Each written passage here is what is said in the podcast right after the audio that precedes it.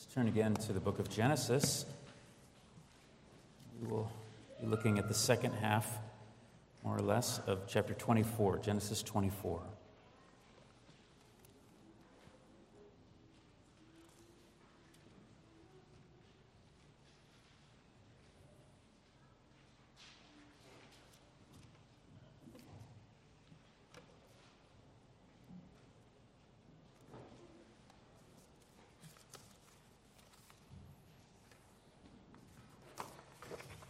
We'll begin at verse 28.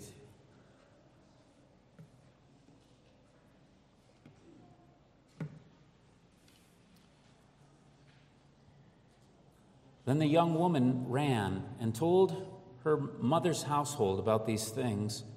Rebekah had a brother whose name was Laban. Laban ran out toward the man to the spring. As soon as he saw the ring and the bracelets on his sister's arms, and heard the words of Rebekah, his sister, Thus the man spoke to me. He went to the man, and behold, he was standing by the camels at the spring. He said, Come in, O blessed of the Lord. Why do you stand outside? For I have prepared the house and a place for the camels. So the man came to the house and unharnessed the camels and gave straw and fodder to the camels. There was water to wash his feet and the feet of the men who were with him. Then food was set before him to eat.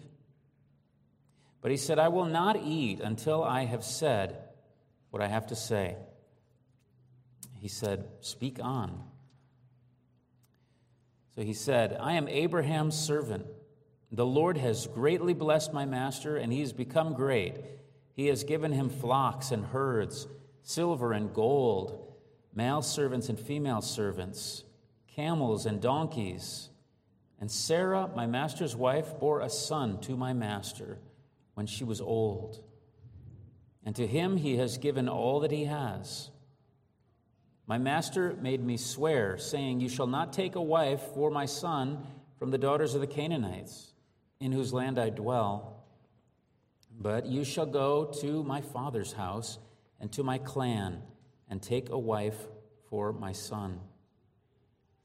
I said to my master, Perhaps the woman will not follow me. But he said to me, The Lord, before whom I have walked, will send his angel with you and prosper your way. You shall take a wife for my son from my clan and from my father's house. Then you will be free from my oath when you come to my clan. And if they will not give her to you, you will be free from my oath.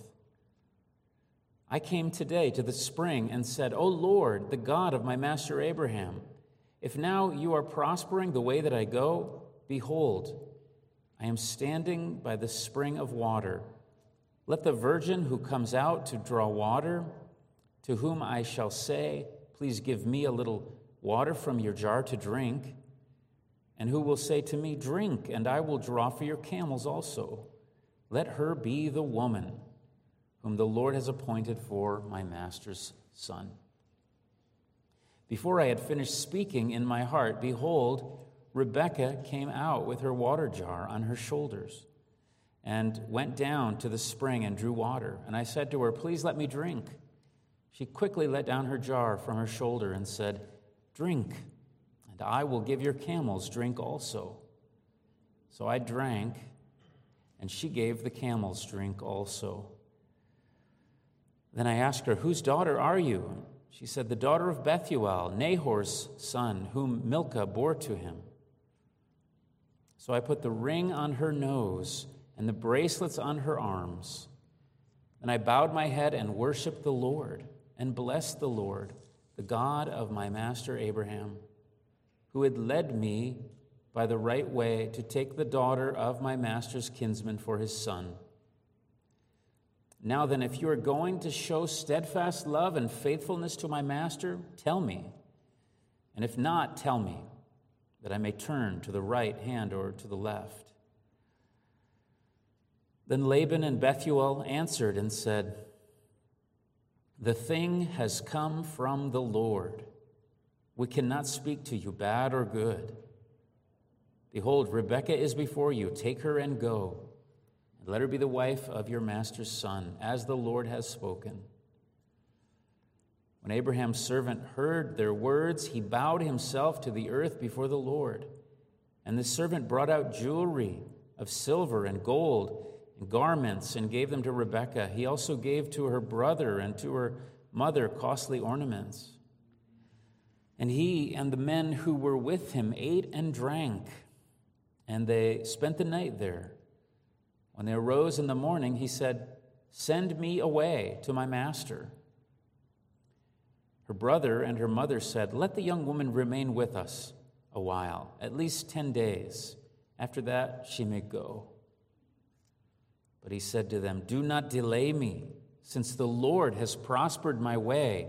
Send me away that I may go to my master. They said, Let us call the young woman and ask her.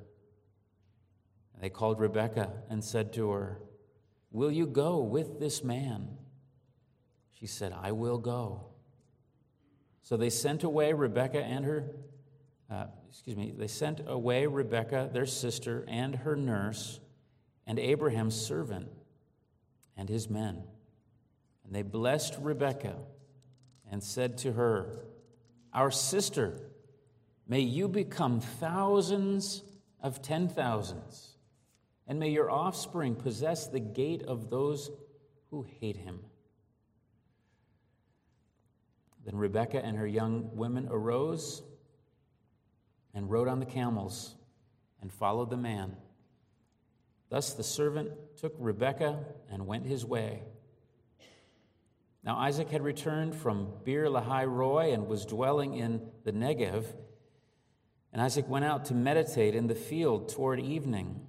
And he lifted up his eyes and saw, and behold, there were camels coming. And Rebekah lifted up her eyes, and when she saw Isaac, she dismounted from the camel and said to the servant, Who is that man walking in the field to meet us? The servant said, It is my master. So she took her veil and covered herself. And the servant told Isaac all the things that he had done. Then Isaac brought her into the tent of Sarah, his mother, and took Rebekah, and she became his wife, and he loved her. So Isaac was comforted after his mother's death. The reading of God's holy word. A sweet uh, passage of Scripture, is that not? We left off last week when Abraham's servant was um, in the middle of this journey. He had just found Rebekah, and what, a, what an incredible meeting that was. God's providence was unfolding just incredibly, just beautifully.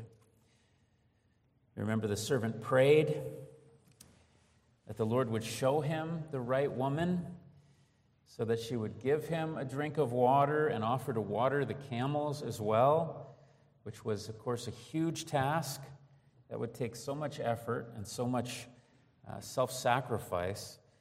That would be a, a real demonstration of uh, humble, godly character. But before he even finished praying, a silent prayer. Rebecca arrived. She appeared there, and she did all those things that this man prayed for and seemed to do them all with a smile. She seemed very cheerful in carrying out these um, works of service. When she told him who she was, that she was the granddaughter of Abraham's brother, the servant knew that God had provided a wonderful wife for his master Isaac. Now we're looking at the rest of this chapter, and the last thing we saw uh, in verse 27 was Rebekah hearing this servant uh, praying and praising God for leading him uh, to her, uh, for God providing her like this. And she heard a familiar name as he was doing this, as he was praying and praising. He was praising the God of Abraham. Of course, Abraham was her uncle, her great uncle. So she must have been startled, must have been amazed by this. Maybe she's starting to recognize God's providence in all of this. Maybe she fully recognized it. We're not really told yet, but at least she had to know something incredible was happening, something just extraordinary. She ran home to tell her family these things. And the first family member that we, we see here is Laban. This is the same Laban who is uh, such a rascal that we see later deceiving Jacob when uh, he wanted Rachel for his wife. We're already getting a, an early glimpse of this man and his character here. In verse 30, we're told as soon as he saw the ring and the bracelets on his sister's arms, and he heard the words of Rebekah, saying, Thus the man spoke to me. He went to the man. And he said, Come in, O blessed of the Lord. We've got a little hint there in that passage that this isn't just good old hospitality. Laban took one look at the gold and the jewels and uh, that this jewelry that his sister was wearing, and he, uh, his eyes got big. He hurried out to meet this man. Laban was greedy. We'll see that later. Greed was what motivated him, and he just seems to fall all over. Servant of Abraham. This scene kind of reminds me of James 2, where James writes, My brothers, do not show favoritism. Suppose a man comes into your meeting wearing a gold ring, fine clothes, and a poor man also comes in wearing shabby clothes. If you show special attention to the man wearing fine clothes and say, Here's a good seat for you, you say to the poor man, You stand there, or sit on the floor by my feet. Have you not discriminated and become judges with evil thoughts? Well, the situation is a little different here, but Laban is thinking it seems, with those same kinds of evil thoughts. He's greedy. He is kind of a money grubbing guy. You get the sense of that already here in this very first encounter with him. And that'll be confirmed later. But Laban sets a nice meal before this servant, but uh, the servant's all business. Before he would eat a bite, he wants this family to know that he's here on serious business and it's God's business. Says, I will not eat until I tell you what I have to say. And he went on and told them everything. That's really the bulk of the passage is him recounting uh, blow by blow the story of his mission uh, from start to finish beginning with Abraham's charge to him, all the way up to this incredible meeting with Rebekah at the well. And he repeats all the details. Why do that? It seems he wants to impress on this family, uh, Laban and the, the rest of the family, wants to impress upon them how this is God's providence. God's providence has brought about all these things and this meeting. It isn't coincidence, it isn't chance, it is the Lord. He wants them to see that. He wants to convince them so that they will get on board and let Rebekah go with him to go marry Isaac.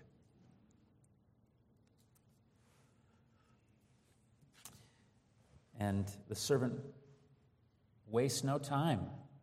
Uh, after telling the story, he gets right to it and he makes the request. He says, Now, if you're going to show steadfast love and faithfulness to my master, tell me. And if not, tell me. Cuts right to the chase. he's all business. He's not rude, but he's, he's serious. This is, this is God's mission that he's on. And uh, he doesn't want to be trifled with. We see God's providence unfolding again. Uh, as this family has listened to all this and as they answer, Rebecca's family were convinced by what he said. Verse 50, they agreed immediately. It wasn't a, a, night to sleep on it or anything like that. They just were completely bowled over by this story. And they agreed. Laban and Bethuel answered, and they said, This is from the Lord. And they said, Here is Rebekah. Take her and go. Let her become the wife of your master. Basically said, How, how can we say no to this? This is so clear. This is of the Lord. God's hand is so clearly in this. Such a beautiful thing to see how God's providence unfolded like this. Every step of the way, and even in this. Now God opens this door. They just completely agreed. At every step, God is opening the door to show himself faithful to make the servant's mission a success. And the servant knows it. The servant knows it. And so what does he do? He bows down and he acknowledges the Lord. He worships. He gives thanks to the Lord. Isn't that beautiful? Clearly knows that thanks are due to God. We ought to do likewise in our lives. We ought to pause from time to time to appreciate God's good providence in our lives. We got to stop and give thanks to Him for the way His providence is unfolding in our lives. Stop and thank Him. Stop and give thanks to God for answered prayer. I wonder how often we do that. We're very quick to offer prayer. Uh, at least I know I am, but what about stopping to really praise God and thank Him for answers to prayer. Even if they may not be what you expected, the Lord answers prayer. And He uses prayer, and we see this in our passage, He uses prayer as part of His plan for unfolding His providence. We see prayer as an instrument that He uses to bring about His providence, to bring it to pass. And He wants it to be that way. He wants us to be praying people, looking to Him, seeking Him. And He brings His good providences about in our lives, but not apart from our praying. That's one reason we ought to be praying people, and we ought to be very encouraged to pray. Remember, prayer is an instrument that God uses as an instrument of his blessing, of his unfolding providence. And remember also to praise him for his providences and answered prayers, even when they sometimes don't seem good. Sometimes that's hard, isn't it? Sometimes uh, his providence uh, seems to be frowning, a frowning providence, like the hymn says. And that's hard. But by faith, we can thank God anyway. We can praise Him anyway because He is working out His good purposes. Even if it means we have to go through some things that we wouldn't like to. Suffering. Keep praying. Keep trusting Him. Keep worshiping Him by faith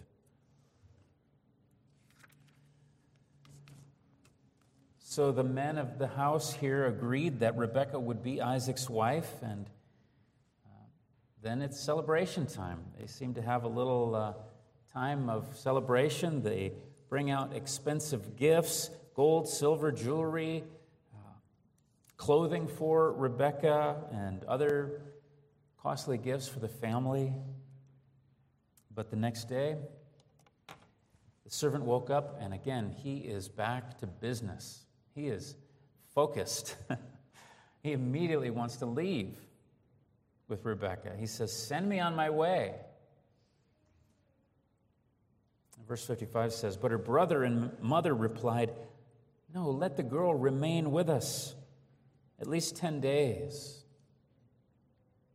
They tried to delay the departure.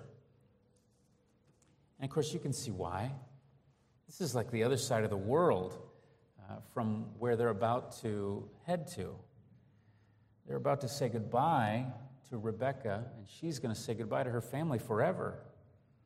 They won't see her again. So you can see why they want to spend a little more time with her. But on the other hand, you have to love the servant's urgency in this matter. He is serious. Remember, this is not, uh, this is not a, a light matter, his coming on that mission. This is about God's covenant. Laban and the family have already recognized and agreed that God's hand was in this. This was the Lord. And this was God's will for their daughter's life. But now they want to delay. They want to delay doing God's will. When we know that we what we need to do, we need to do it. When we know what God calls us to do, we need to obey Him and not delay. Remember, Abraham was like that when he was called to sacrifice Isaac. He was quick to get on with it, he was prompt in his obedience. He got up early the next day and he prepared to go, and there was no delaying. Was immediate obedience. And that's beautiful. The servant shows the same kind of uh, urgency. He's prompt to obey, he wants to get right back to his master. This is good for us to think about. Prompt obedience is what we should have in our lives. May God's Spirit impress that on all our hearts the need to quickly do His will when we know what it is. And we see that in uh, Rebecca here as well, that same promptness to obey. They said, Let's call the girl and ask her what she wants to do. And they did. They called her and said, Will you go with this man? And she said, I will go. Nothing at all about staying, nothing at all about delaying at all. Uh, even for a day or two, she just said, I will go. I'm ready to go right now. Family probably thought she'd agree with them and want to hang around a while, but surely part of her did want to do that, but there's no hint away from her. She is just ready to obey. I will go. She believed that this was God's will for her at this point. Whatever her faith was like prior to this, she's showing the beginnings of faith in the Lord and obedience to the Lord. She's trusting God and she's ready to do His will without delay. And then they depart. We see their departure. They sent Rebekah on her way, along with uh, the nurse and Abraham's servant and his men, and they blessed her. And they said to her this beautiful blessing. They said, Our sister, may you increase to thousands upon thousands, and may your offspring possess the gates of their enemies.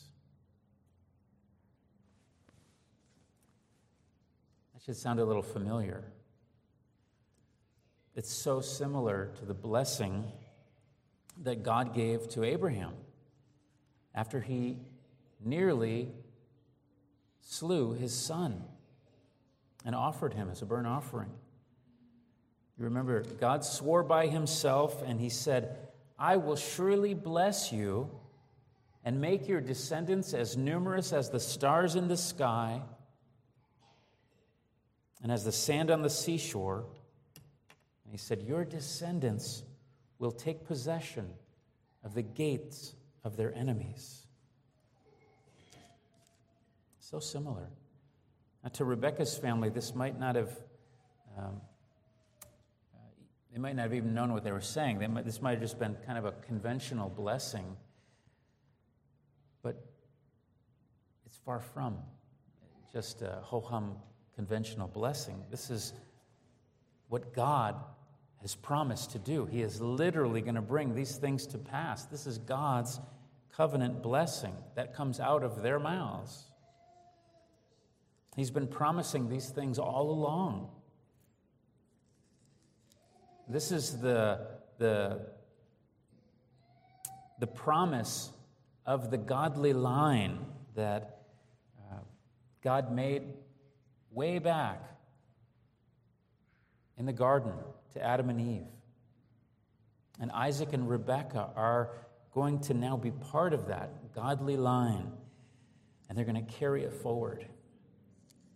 That's what Isaac's marriage is all about. And that's what this blessing is speaking of. Ultimately, you know where that's going, right? Ultimately, it is all about God's provision of the Savior, the promised Savior, the Lord Jesus Christ, promising Him to send Him into the world to save sinners. Well, finally, then, after this long journey back to Canaan, they made it. They arrived. Again, we're probably talking about couple months or so. Isaac was out in the field, we're told. He was meditating in the evening, probably having a really nice night. And he looked up and he saw, probably on the horizon, camels approaching. And then Rebecca, up on one of the camels, saw Isaac approaching.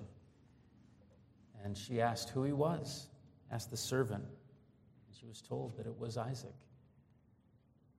So she got down, she put on a veil to identify herself as his bride. And then they met. And first, the servant told Isaac everything. Probably had a great time telling the story of all that they'd been through and how God had worked, how God's providence uh, unfolded so beautifully. And Isaac got to hear all of this. He must have been thrilled. he must have been amazed to hear how the Lord had done this. And how, uh, I bet he was probably thrilled to hear the story of how Rebecca watered all those camels. This just must have been a, a very sweet moment, probably one of the happiest moments in his life to, to receive his beautiful bride that memorable night and to hear how God did this, how God brought it about. Truly a match made in heaven, and they knew it. And verse 67 says Isaac brought her into the tent of his mother Sarah, and he married Rebekah, and she became his wife. And he loved her, and Isaac was comforted after his mother's death. Isaac bringing Rebekah into his mother's tent. Scholars say this has the, the sense of her taking the place of his mother as the matriarch. She's taking Sarah's place.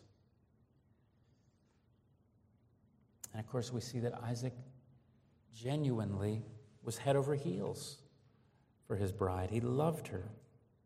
Their marriage was a beautiful thing, a beautiful picture, of course, of Christ's love for the church. And how fitting, how fitting that is because God was going to use their marriage to bring Christ into the world so he could save his bride, the church.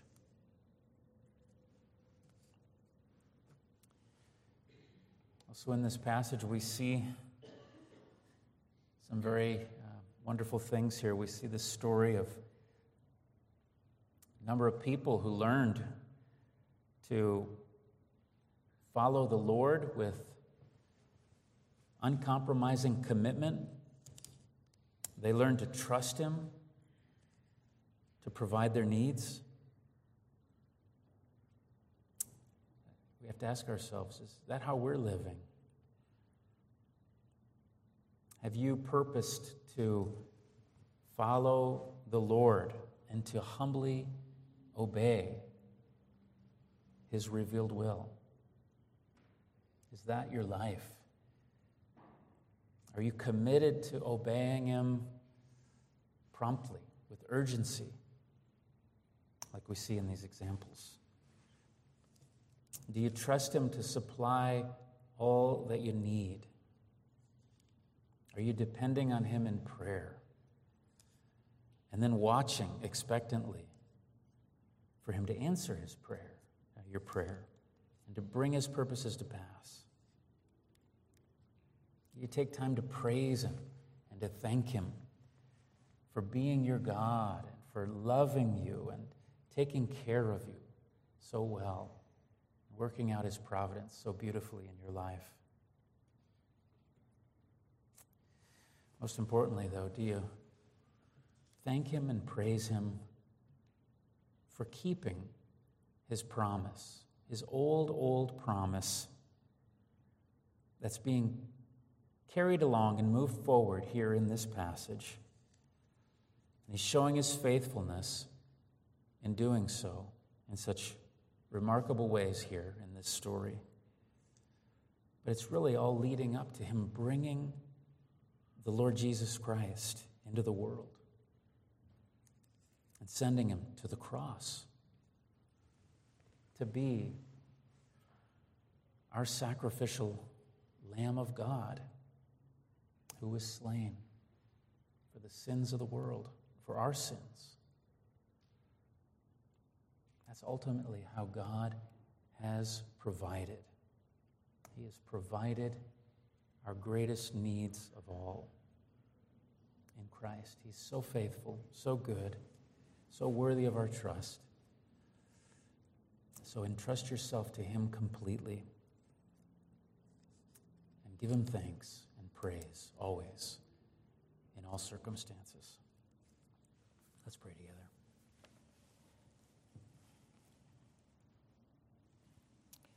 Our Lord and our God, we praise you for um, the beauty of your providence.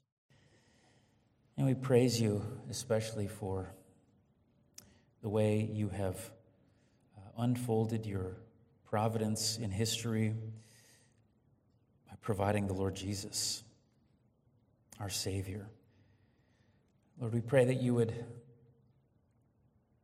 uh, give us faith, cause us to be filled with faith in Him, and make us quick to obey uh, Him Pray that we would love you, having seen the great love with which you loved us in Christ, especially Christ in Him crucified.